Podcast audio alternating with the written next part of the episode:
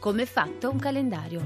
Il calendario persiano di Abolassam Khatami. Il calendario persiano, noto anche come calendario di Jalal, è uno dei calendari più precisi dal punto di vista scientifico. La sua origine risale all'undicesimo secolo, quando il sultano Jalaluddin Malik Shah istituì per la sua definizione una commissione scientifica della quale faceva parte il grande poeta e matematico Omar Khayyam. In tutta la storia della cultura persiana si è data grande importanza all'adozione di un calendario accurato. I persiani furono tra i primi popoli ad adottare un calendario solare e hanno preferito il ciclo solare al ciclo lunare. Questo atteggiamento si accorda con il grande significato simbolico attribuito al sole nella cultura persiana e successivamente iraniana. Per un lungo periodo il calendario Jalal fu sostituito da quello lunare islamico, ma venne reintrodotto in Persia nel 1922. Il capodanno persiano Nowruz, cioè il nuovo giorno, non ha un orario fisso come il capodanno occidentale, ma ogni anno cambia a seconda del giorno in cui cade l'equinozio primaverile.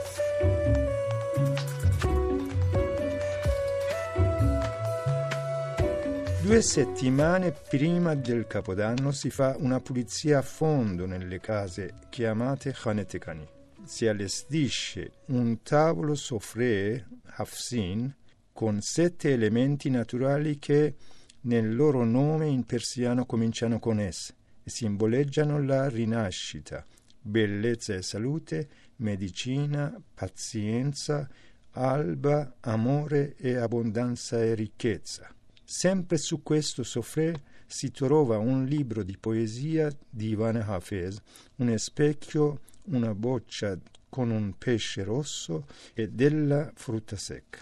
L'ultimo mercoledì dell'anno si accendono dei piccoli falò e saltandoci sopra si recita la formula Sorchie to asman, zardie manasto, cioè prendi i miei malanni e le mie debolezze e donami il tuo vigore e la tua forza. Dai primi momenti dell'anno c'è un andrivieni nelle case di familiari e amici per gli auguri del nuovo anno, per fare doni ai bambini, per superare i malintesi passati e rinnovare i legami di amicizia e stima reciproca. Durante l'anno ci sono altre cerimonie legate alla natura, come Shabayalda, la notte più lunga, che coincide con il 21 dicembre. In questa notte ci si riunisce nelle case di amici o parenti, raccontando storie e recitando poesie, con l'intento di affrontare uniti le difficoltà della vita.